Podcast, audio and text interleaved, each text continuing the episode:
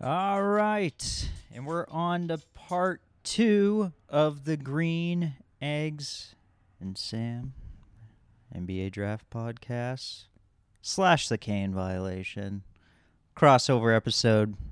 Back here again with Dan Greeny. Keegan Murray, Sacramento Kings.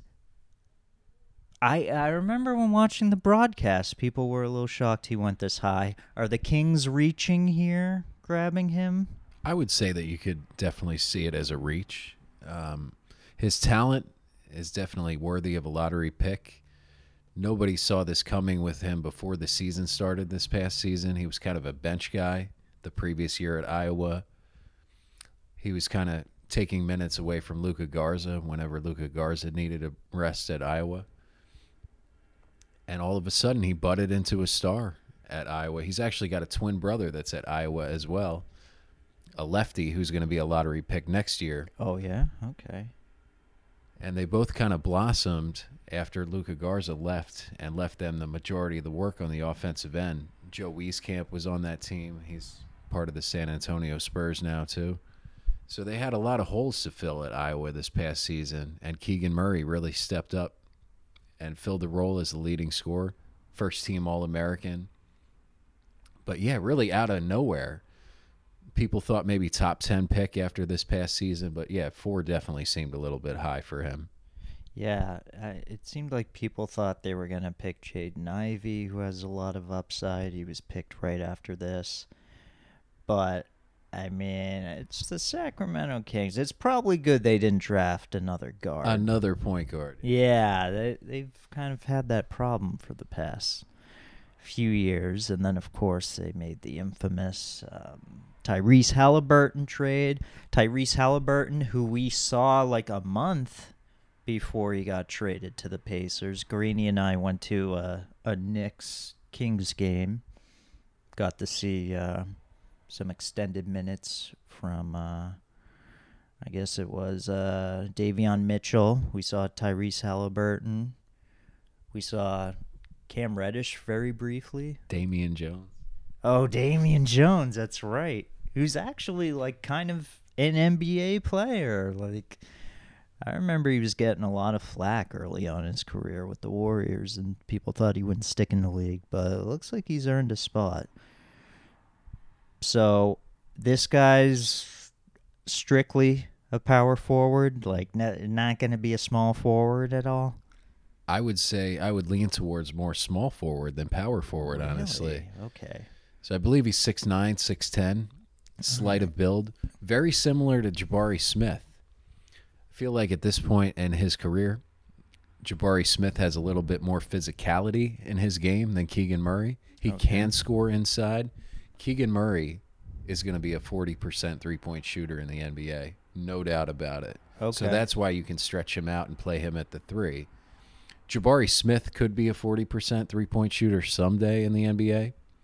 Keegan Murray's going to be that guy spotting up on the wing in the corner for the Sacramento Kings, probably from day one.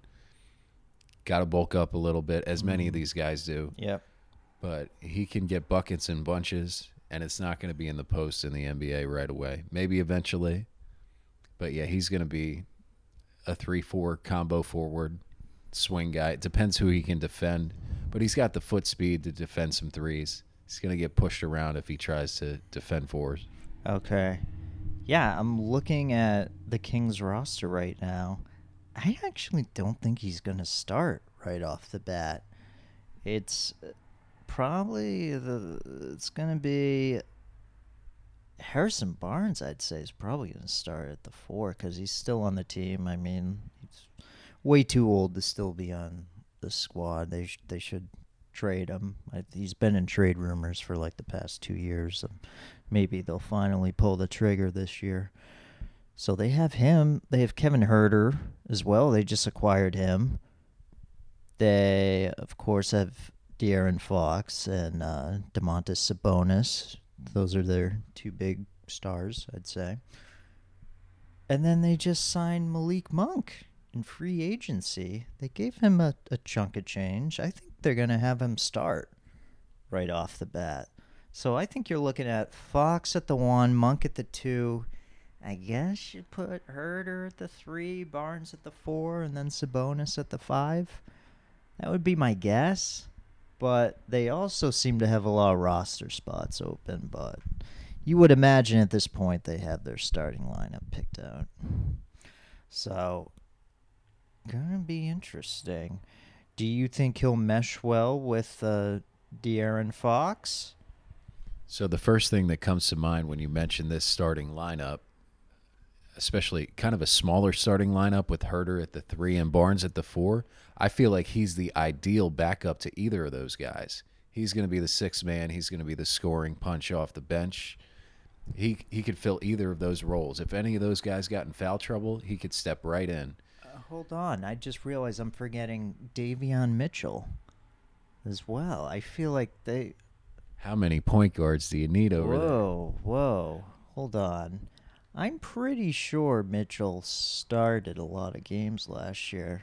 I mean, they weren't trying to win by the end of the season, but I want to say, uh, started nineteen out of seventy-five games. All right, so he might, he might. So it's probably either him or Monk. Yeah, yeah, they'll probably be competing. I think maybe they'll give Monk the nod off the bat. Keegan Murray's going to get any minutes that Herter slash Barnes does not get, I would say. And mm-hmm. they'll get quality bench minutes from Murray okay. at that's, that three four swing spot.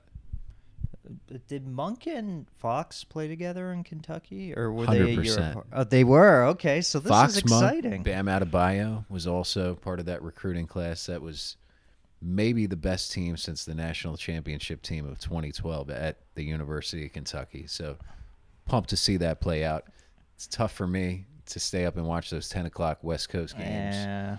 But I'll catch some of them. And you get uh, Trey Lyles. Your boy Trey Lyles is on the That's team right. as well. Um, yeah. So they probably won't be on T V too much. National T V, that is. So, uh, yeah. That's, that's unfortunate. But, you know, hopefully N B A T V will play plenty of highlights that you'll see throughout the day. If I ever catch any, I'll send them over to you. Thank you. So, yeah, this is a win for the Kings for not drafting another point guard. So, good on them. So proud of them. Let's go to the number fifth pick. It's Jaden Ivey going to the Detroit Pistons. Sophomore at Purdue, Purdue where my dad briefly went. This is interesting. You got Cade Cunningham, who's a point guard. It looks like Jaden Ivey's, you know, kind of a point guard, maybe a shooting guard. Do you think they'll mesh together? I mean, Cade Cunningham, that's that's the franchise, really. Number one pick last year. How do you think they'll uh, they'll do on the court together? A hundred percent they will mesh. You've got two big guards that can play the one or the two offensively. Cade Cunningham's about six seven, I would say six six, six seven. Jaden Ivey's six five-ish.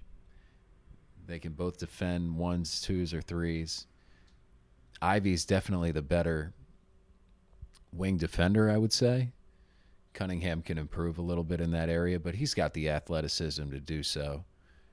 And I think they're going to be a perfect complement to each other on the wing. Yeah, so it's probably good they drafted another guard. They drafted uh, a couple really good big men.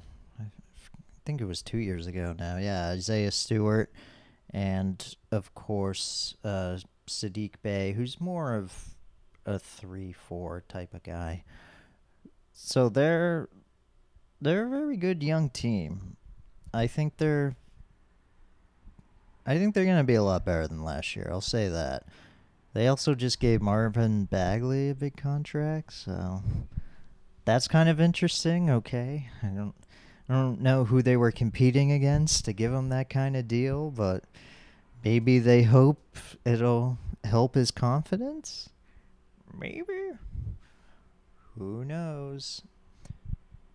So you're probably looking at a starting lineup of Cade Cunningham. Then it'll be Jaden Ivey. Now, I, I don't know who they're going to put at the three. Hami? It it could very well be Hami. It might be Hami. Yeah. Yeah, it's probably going to be Diallo. He played really well at the end of last season. I had him on my fantasy team. I've mentioned this on the podcast before. I had a um, N B A fantasy team that was all folks from the twenty eighteen draft. So Diallo was on there. He's pretty decent. Slam dunk champion. Yeah, that's right. Yeah. And that that's I wouldn't say that's his legacy. You, maybe it seemed like a couple years ago, oh, maybe that would be his ceiling, just the guy who was a slam dunk champion. But no, he's he's an actual N B A rotation player. It's pretty good. Uh, maybe you could do Sadiq Bey at the three. He might be a little slow guarding those guys, though. He's a very big man, very beefy. They seem to really like Bey, though, too. Yeah, they like Bey. They like um, Isaiah Stewart. And um, uh, obviously they like Bagley. They just paid him. So it'll be that. And then they got some veterans off the bench. Corey Joseph. Your boy, Nerlens Noel, just acquired in a trade. Knicks salary dumping to get Jalen Brunson. So he's there. Alex Burks is there. So, I mean, yeah, there'll probably be nights where those guys will get more minutes during a close game, those veterans, if they need people out on the court. But, uh, I mean, really good to hear that uh, Cade and Ivy are going to be able to mesh well together. Um Looking forward to watching that. Quickly, I'd like to say that we gave a lot of hype to the top three picks of this draft. And again, Keegan Murray was a little bit of a surprise at four. You mentioned it could have possibly been Ivy had Sacramento not already had a couple point guards. For much of the college basketball season, especially like I would say February and March, there were many folks around the college basketball world saying, if I was a G M of the team that picks number one in the N B A draft, Jaden Ivey is my guy. So, again, as much hype as these top three had, this is a quality draft down to five, six, and beyond. Jaden Ivey could be that good. And, obviously, you take Cade Cunningham, number one. You're thinking this is going to be the face of the franchise. You've got a one and one A going for hopefully the next five, ten years in Detroit with these two guys. Yeah, that's uh, it's exciting. I mean, it feels like they've been rebuilding for over a decade. I mean, they had a couple playoff appearances, but you know, it's like the Orlando Magic. We were never convinced that these guys were going to go deep into the playoffs, and you know, it quickly led to another rebuild.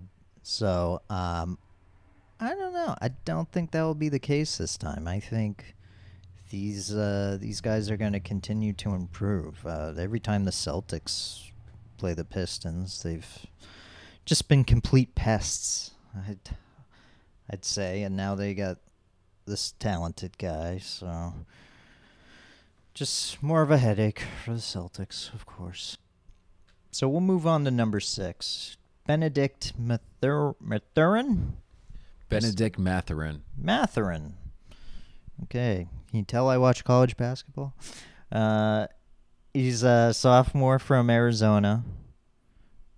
Going to the Pacers. Swingman, it looks like he is. Can play anywhere on the wing, similar to Ivy. One, two, or three. Okay. So, the Pacers are just straight up rebuilding now. I mean, it seemed like they were probably heading in that direction at the beginning of last season, but once they traded Sabonis to the Kings, got younger with um with Tyrese Haliburton, it's like, oh, it's kind of a soft rebuild because Tyrese Halliburton's pretty talented. So, I mean, Not bad. A pretty good get for the Pacers, I'd say. They just traded Malcolm Brogdon to us. They have Anfernee Simons now and Daniel Theis. These Pacers are going to be great. Let me tell you. Who the hell is their... Uh, their roster's weird. Well, Chris Duarte, he's definitely going to be a starter. But other than that, I... God, I couldn't tell you. Miles Turner's still on the team. We'll see how long that lasts for. He, he's been in trade rumors for the past, I don't know, half decade? Jesus. How many times were they saying we were going to get him? Signed and trade with Gordon Hayward. Um, so, uh, Haliburton obviously starting. So you got Haliburton, Duarte, and then it's... kind of like, I don't know. Uh, Mathurin, is he going to play point guard at all? I would say that Halliburton's going to be the point guard. Oh, right. Uh, and and Duarte slash Mathurin on the wings could be a dynamic wing duo. And as a matter of fact, they played against each other a bit in the Pac twelve, Duarte's senior year slash Mathurin's first year at Arizona a couple years ago. Okay. So that's going to be a dynamic duo, I would think, on the wing. Duarte does not have the athleticism that Mathurin has, so that's a good compliment. Duarte can knock down the open three-point shots, and Mathurin's going to be more of a slasher early in his career. Haliburton obviously can do both, but Mathurin could also distribute if Halliburton's going to play off the ball a little bit like we saw him do in Sacramento. So it's a really dynamic wing core, yeah. Young guys, and hopefully they can develop together over the years. You know who I think they'll start center? Your guy, man. I think they're going to start... Isaiah. Isaiah Jackson. Let's go. Hell yeah. What about Miles Turner, though? What are they going to do with him? Are I, they going to deal him? I don't know. I, uh, I don't think he even played at the end of last year. How many games did he even play? forty-two. Yeah, I, I've, I'd imagine they'll they'll trade him at some point. It's I don't know. Center's not a big position in need around the league right now, so we shall see. I, I feel like the Hornets might make sense. I can't recall if they signed any big man in free agency, so maybe that. Uh, more guys on the roster. Buddy Hield is still there. There's a, there was a report today that the Russell Westbrook Buddy Hield trade rumors are dead, which uh, probably makes a lot of sense. Yeah, can you imagine if somehow Westbrook gets traded to the Pacers? Question for you hearing that. Forgot about Buddy Hield. You think they start Duarte over Hield? I think they will, just for development reasons, because Hield's not, I mean, you know, he's, he could be a better player during some nights, but you're not developing Hield anymore. He's nearly my age. Um, yeah, he's he's sneaky old. I I know he was like maybe the twenty sixteen draft, which doesn't... Doesn't seem that long ago, but uh, I mean, time flies. It's been already been six years, so you know he's almost thirty. Hield's almost thirty. You're not. He's not part of the future. So, yeah, I'd say he's going to come off the bench along with uh, Daniel Theis. Uh, actually, O'Shea Brissett had a pretty solid season at towards the end of last year. I'm sure he was playing garbage minutes, but.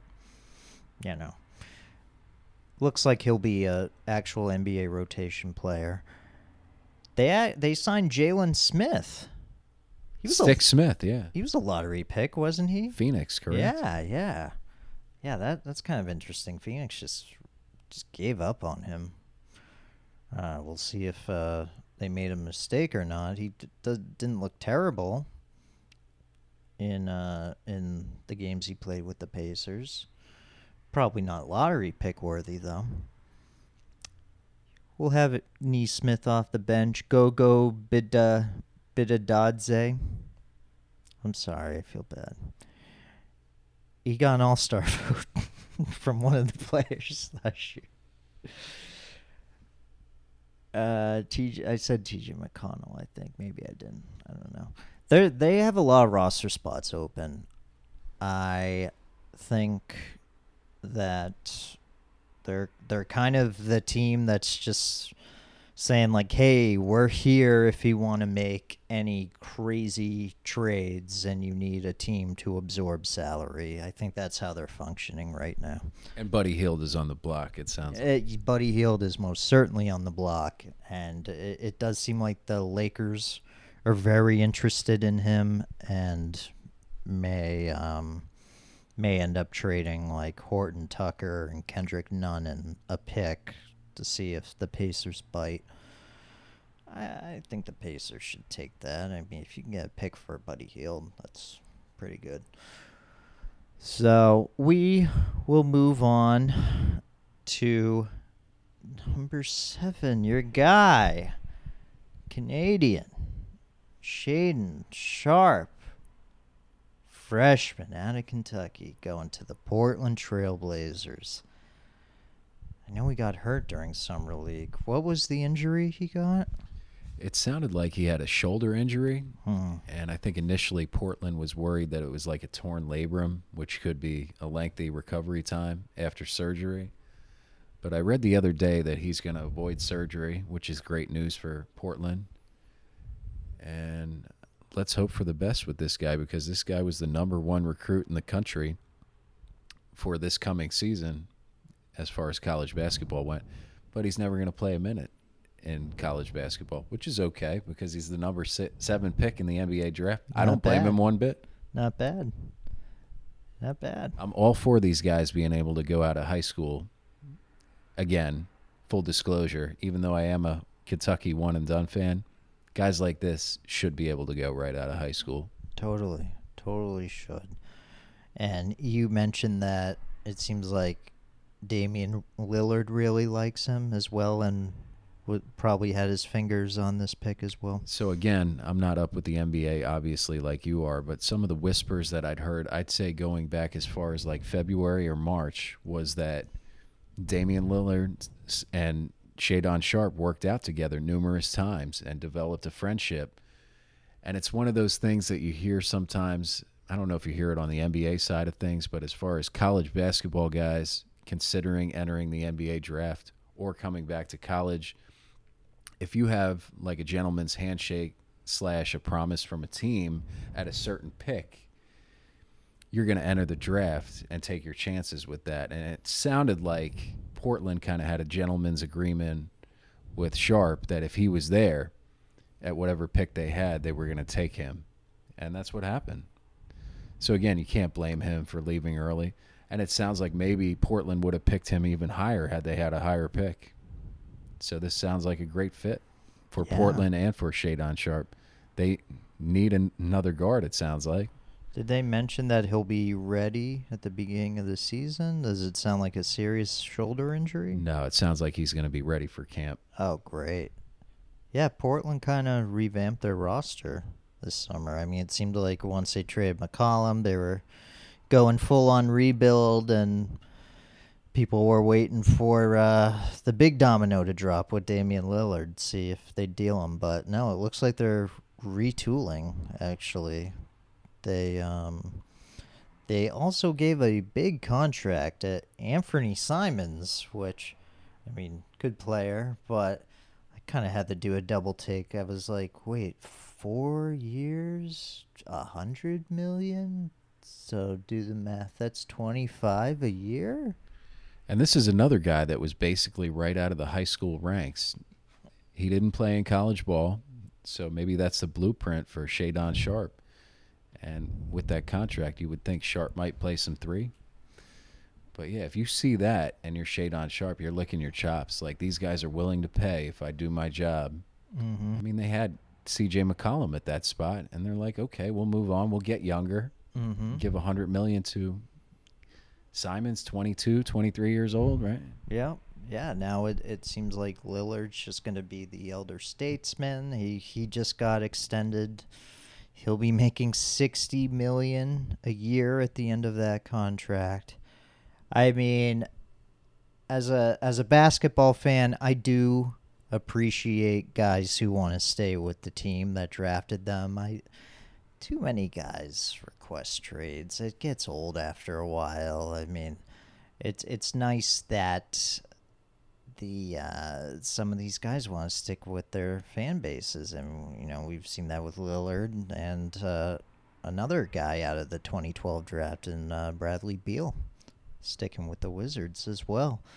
Kind of crazy. I mean, trade rumors, we've heard about them, but it looks like they will be with their teams that drafted them long term. Portland has an interesting uh, roster now. They acquired Jerami Grant from the Pistons right before the draft. They also got Josh Hart at the trade deadline last season. Good player. I like him. Looks like one of the only um, guys that's sticking around from the the previous, I don't know what you want to call them, the the previous Portland teams that were competitive in the playoffs is uh, Yusuf Nurkic. They just gave him a contract extension, so he will most likely be the starting center. He will probably start with Jerami Grant, Lillard, of course. I'd imagine they're going to put Anfernee Simons out there. And, yeah, maybe Sharp can start some games as well. Maybe it'll be Josh Hart, but they got uh, they got some interesting young guys as well. They got Keon Johnson off the bench, who they got in the Norman Powell deal, Norman Powell, Robert Covington deal from the Clippers. And uh, they also signed Gary Payton the second, my arch enemy. I'm just kidding. He, he's, he was great. He was a difference maker in the finals. Good for him. Good for him. But yeah, that guy, he was applying for uh, video coordinator positions before last season started. Thinking, uh, I'm probably not going to have long career in the N B A, even though he's been around for a little while. But he's probably like, my days are numbered. Nope, you're an N B A champion. You are an X factor of an N B A championship team. Here's a new contract. You are probably set for life, even though he pr- probably comes from a pretty wealthy family. I mean, his dad made a lot of money. We love his dad, the glove. And then they, they had this guy, Trendon Watford, I think. I think he was a two-way guy. And, I mean, when Lillard was hurt, they kind of just gave him a lot of minutes. And he just started bawling out of nowhere. I think it was Watford. Yeah, so a lot of talent, a lot of young guys. Should be an interesting team to watch. I'm curious to see how they all gel. But uh, I hope your buddy Sharp can get minutes right off the bat. That would be really cool if he starts along with um, a bunch of these veterans. So we'll move on to the next pick. It is Dyson Daniels at number eight. He is going to the Pelicans. He's from Australia. He was with the G League Ignite. uh... G League games aren't on T V a ton, and you know we we didn't we didn't quite do our Dyson Daniels research on YouTube. Did you happen to see him play at all during the summer league, by any chance? I saw him very briefly in the summer league. Uh, what I heard from the pre-draft analysis, the scouts, was that he's a very versatile guard. Can play anywhere on the wing, and it sounds like he has his he hangs his hat on his defense and his rebounding, which is great for a young guy. That's a good place to start. I don't think he scored a ton in the G League, but I think he put up good rebound and assist numbers, if I'm not mistaken. I don't have much other than that for you on the G League guy, though. Well, yeah, so this guy, he's probably not going to start right off the bat. They've, they have... Uh, They have a lot of veterans on this Pelicans team, actually. They got Jonas Valanciunas, C J. McCollum, of course. Zion is coming back. How about that? They're... What, beginning of last year, they're talking about how Zion's going to be the first number one pick to uh, grab his qualifying offer to become a free agent. Nope. Uh, I, I, I mean, I think we kind of looked at the Pelicans as, what the hell are you doing when they've acquired C J McCollum? Because it's like, okay, yeah, you guys are a little better now, but... You're not going to, you know, win the finals or anything. Like, like what are you what are you doing here? But what they what they were trying to do is, you know, establish a winning culture, because there were so many so many seasons uh, in the past few years where it was just depressing. Uh, Anthony Davis talking about wanting a trade. He was still on the roster.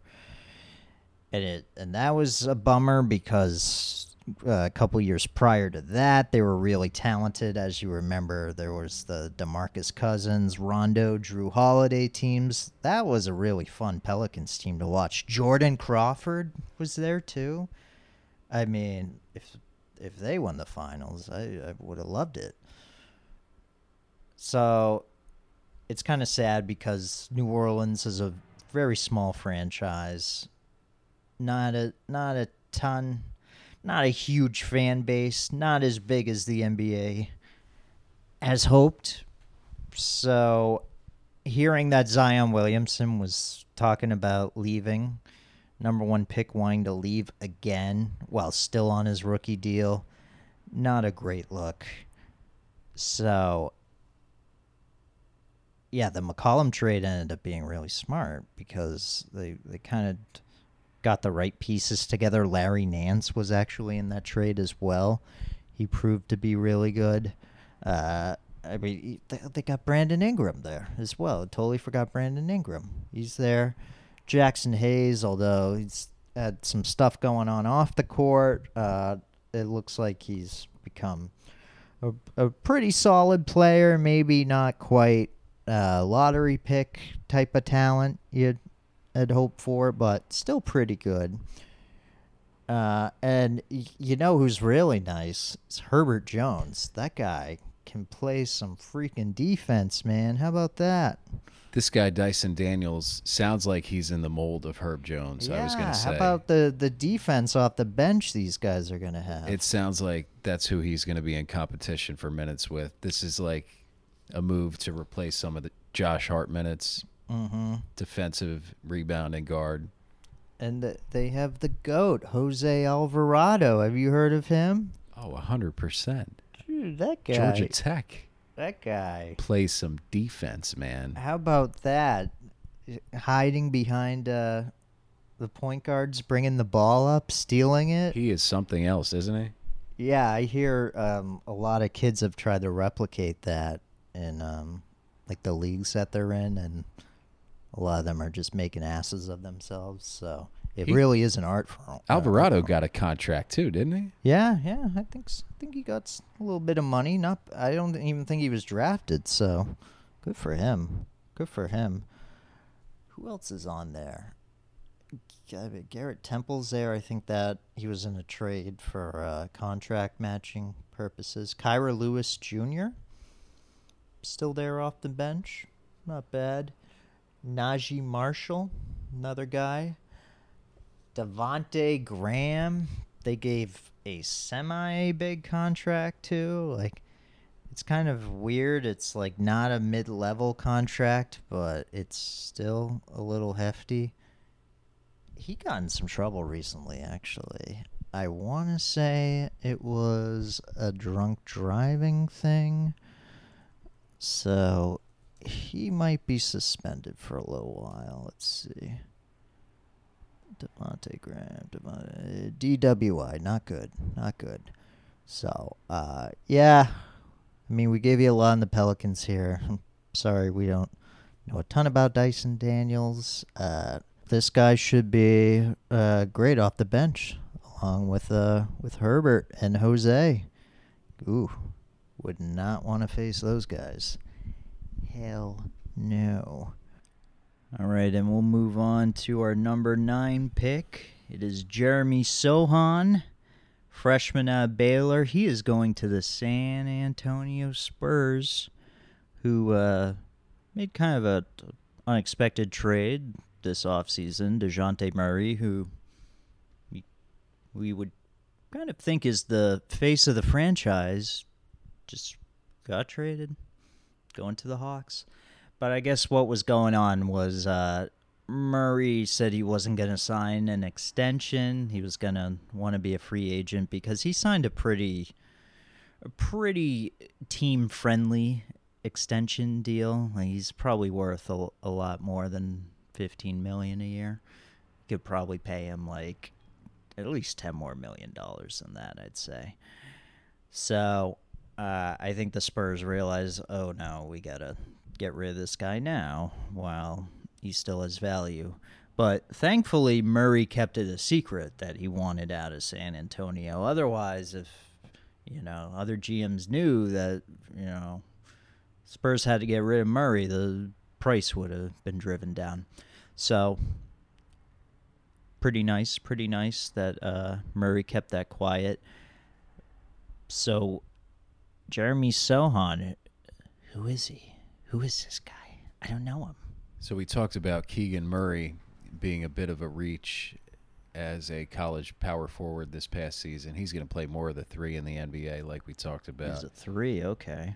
But Jeremy Sohan is really a reach to me at number nine. I saw him projected twenties, maybe late teens at best.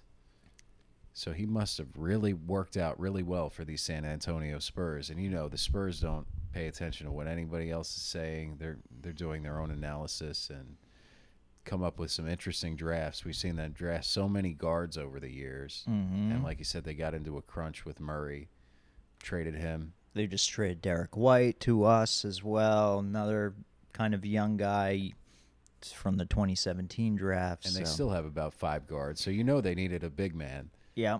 This guy is probably going to play mostly power forward in his career. Okay. I don't know if he's an impactful guy right away. He was kind of a sixth man for Baylor, didn't start a lot of games. So for him to get picked in the top ten at this draft, again, he must have worked out really, really well.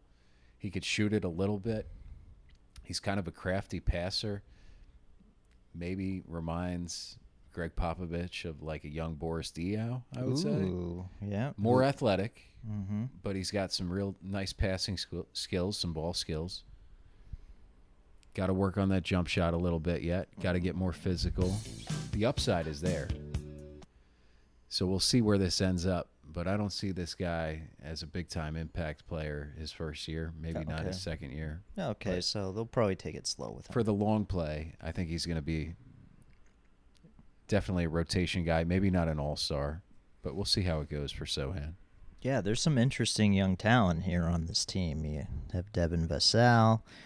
You got your boy Keldon Johnson, Joshua Primo, who they just got. They got Jakob Poeltl, who's probably going to still start for now. He's not too young anymore. They also have, I know they have one other guy. Keita Bates-Diop. Lonnie Walker? No, he went to the Lakers, actually. Yeah, the Lakers signed him. Yeah, that's that's that's right. Trey Jones. Trey Jones is the other guy they have. He's a pretty decent player as well. They got R- Romeo Langford. Oh, Romeo, oh, Romeo. We miss you, or do we? I mean, Derek White kind of won us some playoff games.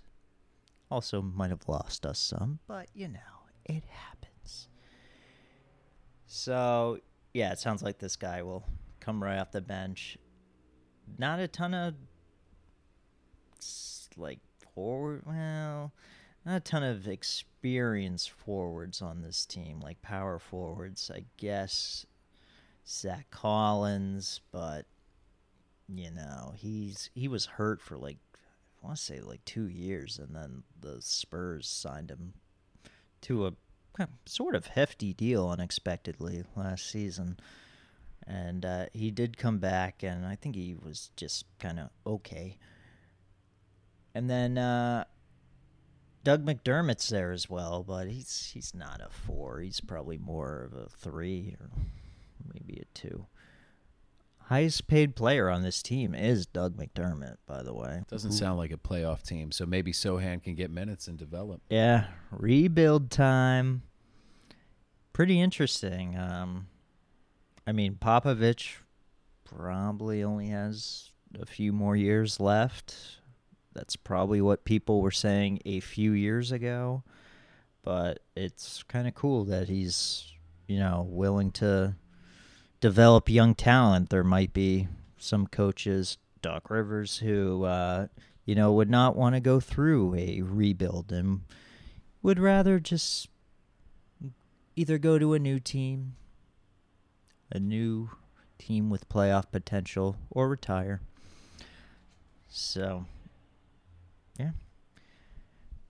Should be a uh, bottom three team this year, I'd say. I don't know. The, the Spurs play hard, so we'll see. So we'll move on to number ten, Johnny Davis. He is a sophomore out of Wisconsin. He's going to the Washington Wizards. I was so thrown off because I saw a commercial and... The it was like a commercial of him being drafted. It was before he was actually drafted. And the way the announcer said the name, it sounded like he was saying Johnny Damon. And I, I didn't know who Johnny Davis was at the time. So I was like, oh, was this like just made up for the commercial? And then I was like, why would they use the name Johnny Damon then? That's, that's kind of weird. There already is a Johnny Damon, and he's a baseball player. Anyways, that was a dumb story. What's what's the deal with uh, Johnny Davis? He's is strictly a shooting guard? Yeah? I would say he's going to play almost exclusively shooting guard in the N B A initially. Maybe if he bulked up a little bit, he could play some small forward. Perfect. Eventually. That's perfect. They don't have any shooting guards on the roster. They don't have any shooting guards who they just paid one hundred fifty million dollars? No.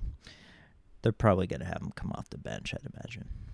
Although I do think in certain lineups, Beal and Davis could probably play together. I don't know how Beal is playing defense these days, but Johnny Davis can play a little bit of defense too, so maybe he could pick mm-hmm. up the slack on the defensive end while Beal does a lot of the scoring. Mm-hmm. But let me give you an interesting, I guess, parody here. In the Big Ten, we were talking about Keegan Murray earlier going number four. Kind of came out of nowhere after Luka Garza left Iowa and picked up all the scoring slack on that team. Has a twin brother who's going to be a high pick next year. Also in the Big Ten, you had Johnny Davis stepping up this season out of nowhere as a sophomore after not playing much as a freshman and being one of the top players in the league. He also has a twin brother that plays at Wisconsin. So both of these two top ten picks have twin brothers and kind of came out of nowhere in their sophomore seasons to be lottery picks. Wow. And definitely were not on draft radars this time last year. So the rapid improvement that these guys showed really can be a testament to how college basketball can develop these guys. And I love that as a huge college basketball fan, because it's great to see the guys that can come right out of out of high school or maybe one-and-done guys and contribute right away. But these are guys that have developed and may not ever be stars in the N B A, but are going to be solid ten-year players. I would say Keegan Murray is going to be a ten-year guy, maybe never an all-star. Johnny Davis may be the same type of player, may never be a superstar, but he's going to play in the N B A for ten years. Get you fifteen a game eventually. Maybe not right off the bat, but two, three, four years from now, he's going to be a productive scorer, going to give a lot of effort on the defensive end. Not a plus athlete, not a big-time jump-out-of-the-gym type of guy, but he's going to knock down shots, and he's going to be a real solid player. Yeah. Well, he's, he's gone to the perfect franchise uh, to develop uh, folks, so... yeah, hopefully, hopefully it'll work out. It's probably really excited to play with Kristaps Porzingis and uh, Anthony Gill. I, I'd put some money on them being a play-in team. They sound better than last year to me with Monte Morris and Will Barton, though. Not bad pickups, yeah. Yeah, that's pretty solid on their end. It seemed like Denver kind of sold low on Will Barton. I was kind of surprised they gave him up. I I mean, who, we'll see if uh, K C P has a good shooting season. I think that's the only way it's a, a better trade. But if K C P shoots like thirty percent from three, like thirty, maybe even like under thirty, which I which he's might have done in the past. Um, he's hit or miss. He's hit or miss. He has some good games where it's like, oh man, this guy's dynamite. I'm pretty sure he won a finals game for the Lakers uh, back in the bubble. But sometimes he's just shaky. So, um, yeah, I don't know if this is the best team for a rookie to go to. Uh, I hope I'm wrong for his sake. Um, but I just feel bad for the Wizards fan base. You, uh, you guys have had a, a tough go for a while now. Hopefully this guy is going to be your savior. I would say probably not a huge contributor behind the likes of, obviously, Beal, but even Barton and Morris are going to get more minutes than him yeah. right off the bat. Yeah, no, that's maybe there'll be injuries and he'll get an opportunity. It happens. It happens. But, I mean, if we're just looking at who's ahead of him, if everyone's healthy, it's going to be hard to see this guy get a ton of minutes right off the bat, so might be a little slow developing him. Okay, so we'll do our last guy. It's Ousmane Dieng.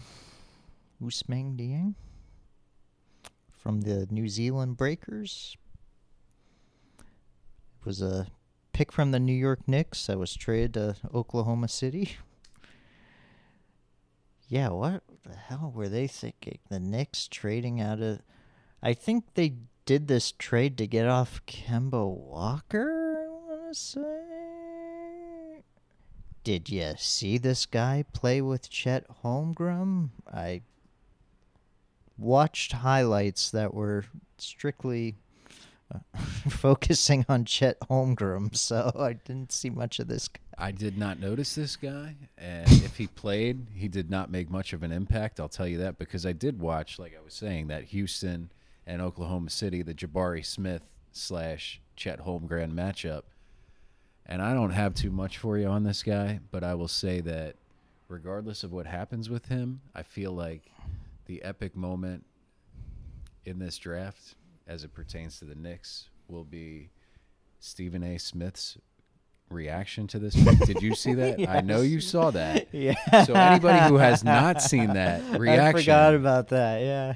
This is going to be linked to this guy for all of time, whether he's successful or not. We're gonna see, because Stephen A. Smith's reaction to this pick That's was a good epic. Po- and that Spike Lee was consoling him. This was an epic clip. Go look it up. Yeah, I do remember that. That so let's hilarious. hope it's for the better for the Knicks. Yeah. In some way, shape, or form, but Stephen A. Yeah, let's hope for the Knicks' sake this is the next Gershon Yabusele or uh, Vincent Poirier. Hopefully not. Who's a really good French player? Tony Parker. Tony Parker. Yeah, he's French. Evan yeah. Fournier? Yeah, Fournier's French, yeah. Hopefully. Rudy? Rudy Gobert. Gobert, yeah. Hopefully not the next uh, Rudy Gobert, although this guy's a small forward. So, I don't know. New Zealand Breakers? Josh Giddey is, I can't remember if he's from New Zealand. New Zealand. Yeah. He is New Zealand. Okay, maybe that was part of the reason. Maybe Giddey was getting giddy and was like, hey, pick my buddy. Okay, enjoy the movie of the week. Which is from nineteen eighty-nine and stars Rosanna Arquette. The film is Black Rainbow. It's directed by Mike Hodges, Michael Hodges, who also did Flash Gordon nine years earlier. This movie's a bit different than Flash Gordon. The plot is about a touring Christian psychic who, along with her manager father, goes from town to town via train to different churches, and uh, Rosanna Arquette uh, can speak to the dead, and uh, these people just eat it up. You know, they go up and say, "Oh, Rosanna, won't you try for me to answer some questions about my deceased family?" Just like that. Now, anyways, uh, Rosanna is, whose character's name in the film is Martha Travis. She's good. People want to hear what she has to say. Jason Robards plays her father, and he's a mean old son of a bitch. That's probably the best way to sum up his role. So here's what gets the story going. Rosanna Arquette, she's doing a show. A lady comes up and asks a question, and Rosanna says, "Oh, yeah, your husband's dead." And the lady's like, "What the hell are you talking about? That's not possible. My husband's still alive." But then Rosanna, Martha Travis, is like, "No, he's he's going to get shot. He's going to get shot. Some Someone put a hit out on him." And, yeah, then it's kind of funny because the lady just goes and, like, sits down. and then and it's like they, she she's obviously very saddened by what she hears and confused since her husband's still alive. But you, you think, like, no one would want to, like, continue the show after that, but, you know, someone just goes right up after her and has another question. So, uh, I mean, it turns out this was actually a premonition, and yes, the lady's husband gets shot. Oh, and by the way, the guy who played the lady's husband was the bad Russian guy in Home Alone three. I think they were Russian in that movie. The main guy, Oleg Krepa, I think his name is. Absolute legend. Home, Home Alone three is one of one of those underrated films. I know, I know a lot of people just trash every movie after the second Home Alone, but I think the third one's actually fine.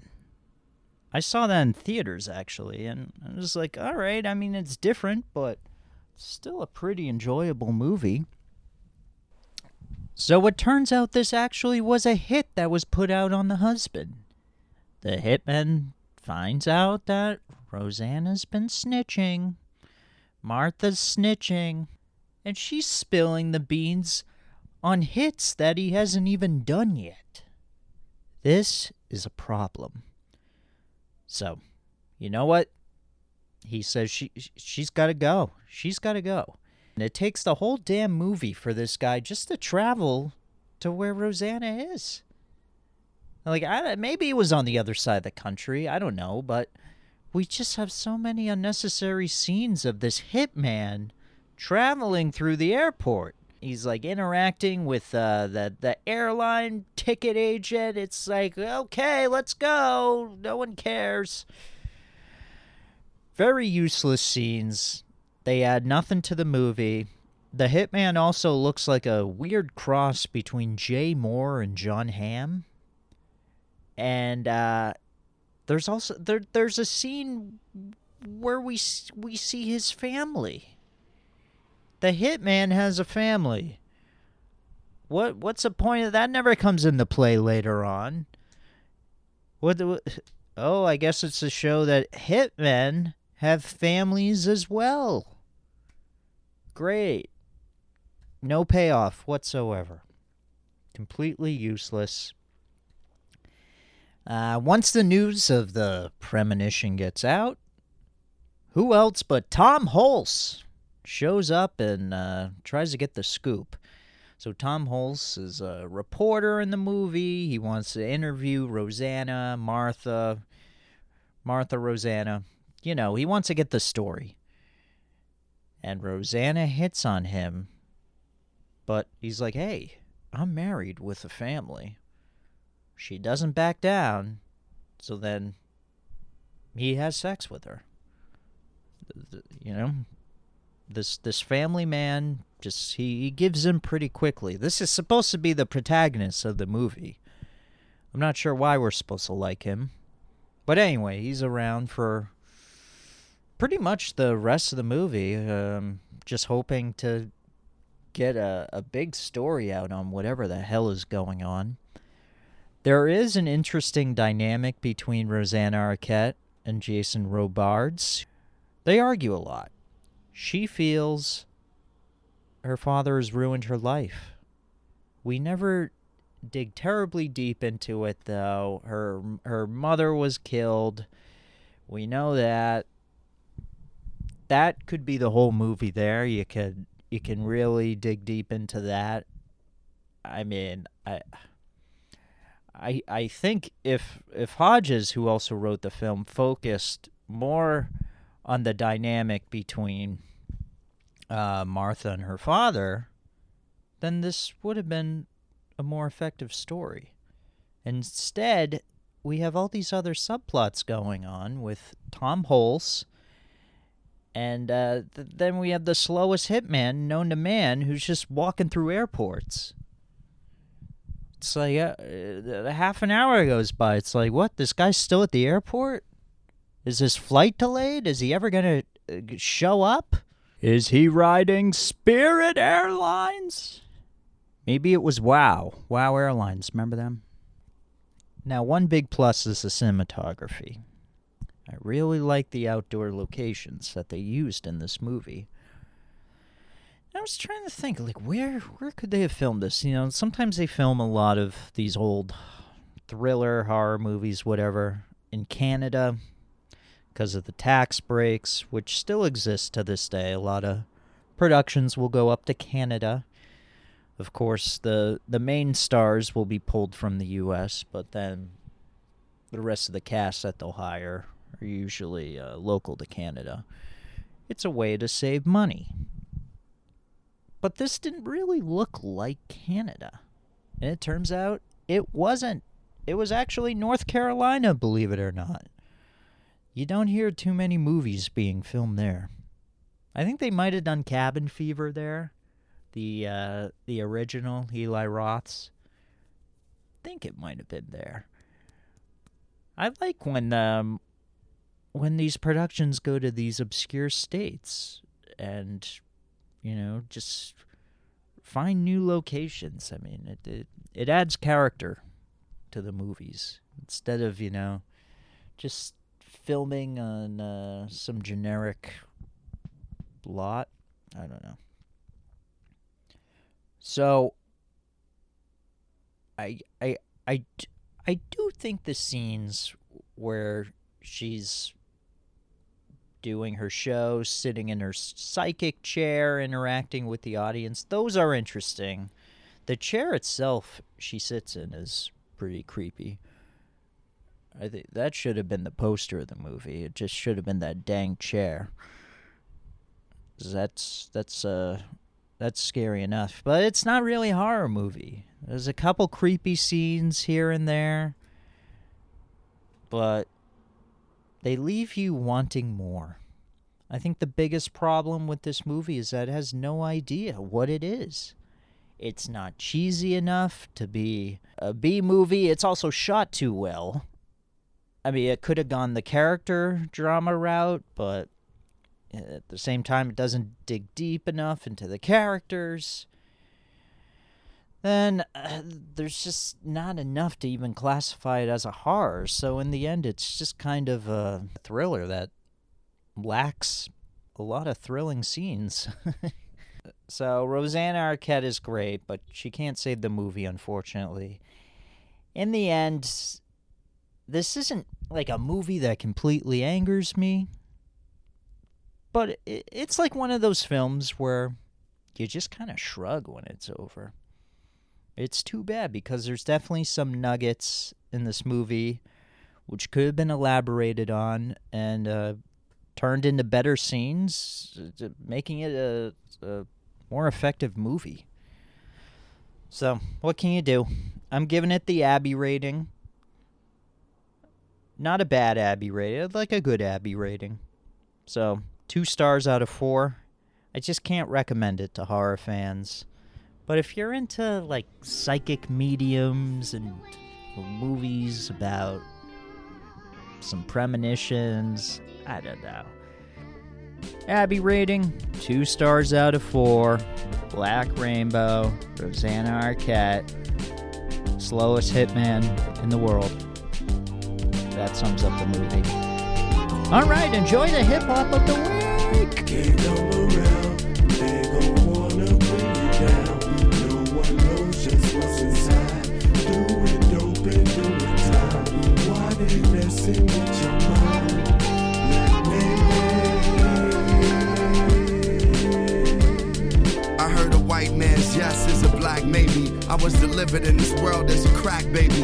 Hard for me to pay attention and I act crazy. Gotta get over from the tip I watched the fat lady sing a song on how we guerrillas in warfare. And I'm the king is calm, they say we dreaming wrong. Them same strip that them older cats lingered on. Now the Walgreens is gone, hope is killed, fiends are born. We leaning on a wall that ain't, that ain't stable. It's hard to turn on the hood that made you. To leave we afraid to, the same streets that raised you can aid you. With other black birds, this case too. A rage up in Harlem and the South Side. Brothers are starving with their mouth wide open, floating across state. Got the workout plan so they can move weight. The fate of the black man, woman, and child. Maybe. Can't come around. They gon' wanna bring you down. No one knows just what's inside. Do it, dope and do it time. Why they messing with your mind?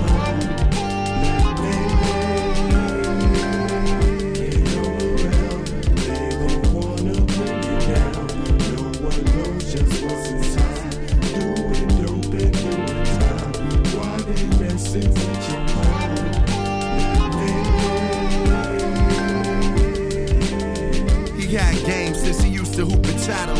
Neither the ghetto nor defenders could trap him. The Stones had his back and they paddled. He was living a life they couldn't fathom.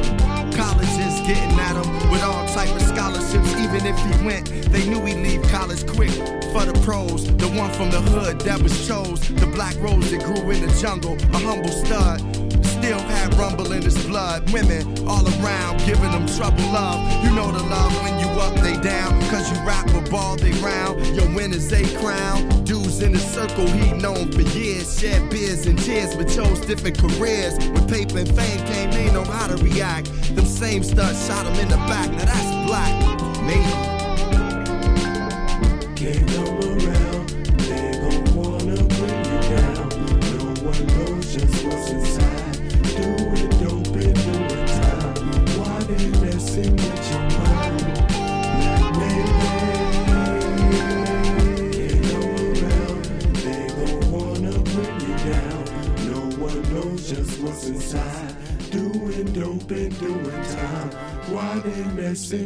mind? Black maybe. When we talk about black maybe, we talk about situations of people of color. And because you are that color, you endure obstacles and opposition. And not all the time from, from other nationalities. Sometimes it come from your own kind, or maybe even your own mind. You get judged, you get laughed at, you get looked at wrong. You get cited for not being strong. The struggle of just being you. The struggle of just being us. Black maybe.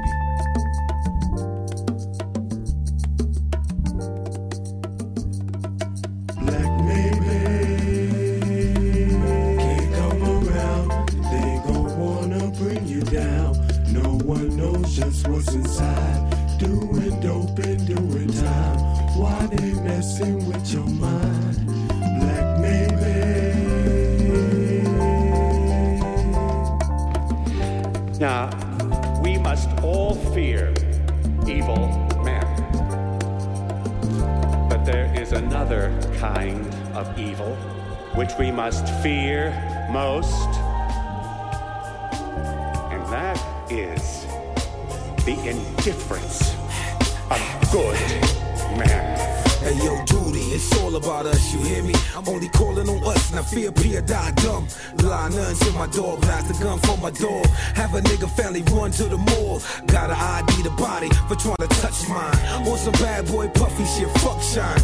Fuck fame, you hear me? Don't try to touch my Cody, my roadie, protect them like my old shit. Never say never, but forever, dog, I'm a rock. Cause you watch you hating, contemplating, waiting to take a shot at you. It's just me and you plus pistol duty, cause niggas talk. At least when we speak, the same dude that felt the heat, tricks and chalk. We put it down on the block, these niggas flagrant, making statements, indicting extra cases, needing to know their placement. First and firm, never ducking and aim, forever co-defendants, iron fist, I feel such a citizen claim. It's easy to be the coldest in life, but can you write your heart in a rhyme and spit your soul in the mic? The streets talk and the weak fall, the curb devour the soft, but they never eat dogs. With a few others, two brothers and two mothers, in the blaze of our life, I bet it's two of us. Don't try to do some slick shit and die without me, cause I bet it on your life, you won't die without me. Ass and finger fuckers, blaze at crews and multiples of twos, even single suckers. Black wrist, iron fists all day, the S K spray, make niggas move like Ray. For the fat, funny guy, I drug him like Jackie Gleason, leave him standing in decent wheezing, needing a breathing treatment. In the middle of murder season, I flirt like a church deacon with death, or at least until my last breath. My dog is me and you, to them tats on our right wrist, we both being true. Your knees is my knees, my C's is your C's, one hurt and we both bleed. We gon' ride till the wheels fall off, or God wanna kill us off. I don't duck when you pop that gap, don't ever doubt that you got my back. We put our life stories in a song, both how we pop nines. It's the truth, duking more than just a hotline. I got mine, mine is yours, clutch ready to squeeze. My niggas down on they luck, your niggas down on your knees. Holler at him, you holler at me. I'm down for whatever, forever, however it gotta be. In the clubs or the streets, once these dubs feel this heat. Got snubs for the beef, with the love of the D. You want trouble with P, then that's trouble with first. We carry weight on our back, let's double this earth. You know where we at, ain't no struggle and search. Come thug on my turf, leave your blood in this dirt. With the pride of your manhood, I paint the bricks. Living life like a movie, it's a gangster script. With my duty, my co-star, been the truth so far. Two hearts like rice with no R. My dog is me and you, to them tats on our right wrist, we both being true. Your knees is my knees, my C's is your C's. One hurt and we both bleed. We gon' ride till the wheels fall off, or God wanna kill us off. I don't duck when you pop that gap, don't ever doubt that you got my back. My dog is me and you, to them tats on our right wrist, we both being true. Your knees is my knees, my C's is your C's. One hurt and we both bleed. We gon' ride till the wheels fall off, or God wanna kill us off. I don't duck when you pop that gap, don't ever doubt that you got my back. Andre, papa, papa, papa. Yo, throw me in the mosh pit, I'm liable, start shit, melt the place, then break out like an arsonist. Classified to get it in for a class of killing. If I turn my back and walk, that means I'm chilling. Got bitches in me, casa, boiling fresh lobsters, but I don't do the shellfish, I'ma just eat pasta, turkey, Italian sausage, chopped up kielbasa. Doing hits from home like an elite monster. Love my onions diced up real little, wiped up, got entrenchment is real brittle. Poke your nose is where I go with the capos. eleven Sammy the Bulls, ready to whack those. I'm half black, yo, half oregano, that's half a town, yo. Cool heat, I'm from that island, yo. Statin, crushing niggas like aspirins. Commissioner Kelly, I kill your captain. That's word to my bitch that's laid off. That little patch in the pussy word, I ate it all. Team move with hands in the air like Adolf. Hand me a big joint, bet I spray it all. Toma, toma. Yeah, get that. Poppy Wardrobe, Poppy Wardrobe right here, Poppy Wardrobe. Right in front.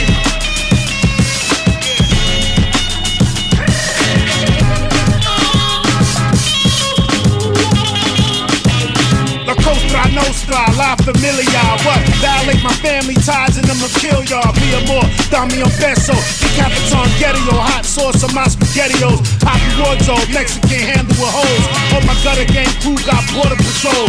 Lights are when I come through, black sombrero. What? Two in the holster, my code name down. Ride off in the sunset, spark in the bow. Long boots on, my horse name white boy John. Ride the side of that bitch, straight Mexican song. Ash hanging off the blunt, don't never look at me wrong. And my heart beats strong like Julio Anguzi. Up in the Arizona desert where the shit get ugly. All my Staten Island riders, ride or die honchos. Get Big cream all day, Levi ponchos. We bullfighting niggas, wrestle with Broncos, and my team stay tight like Silver and Tonto. Carry a long whip, y'all whip your ass. Hard head Mexican dope mixed with hash. Machete behind though with a rip and a slash. Desperado kids, me and Ghost back at last. Toma, Toma, Poncho, Papi Ocho, Papi Ocho.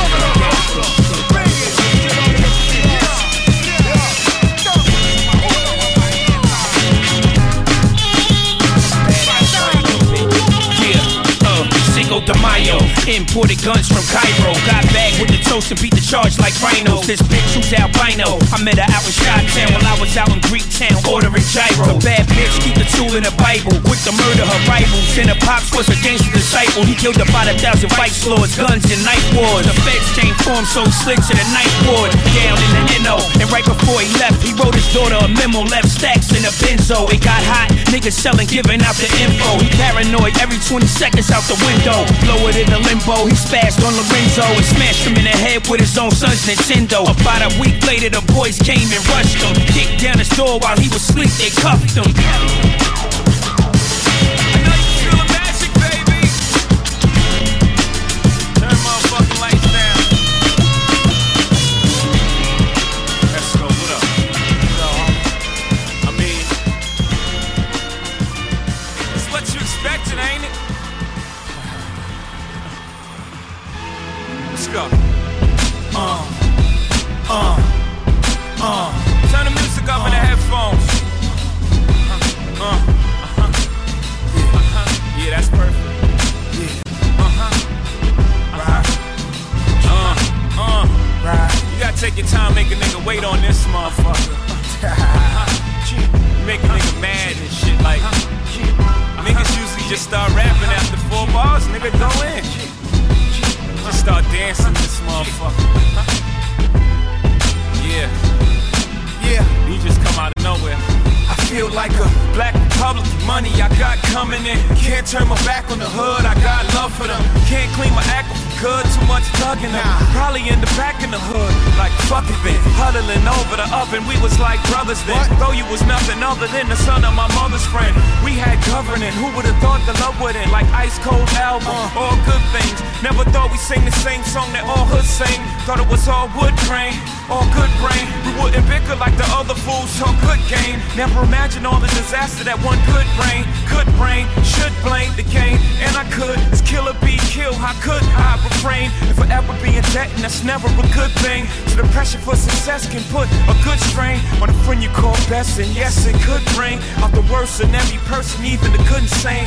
But though we rehearsed it, it just ain't the same. When you put in the game at age sixteen, then you mix things like cause, jury, and miss thing. Jealousy, ego, and pride, and this brings it all to a head like a coin. Cha-ching, the root of evil strikes again, this could sting. Now the team got beef between the post and the point.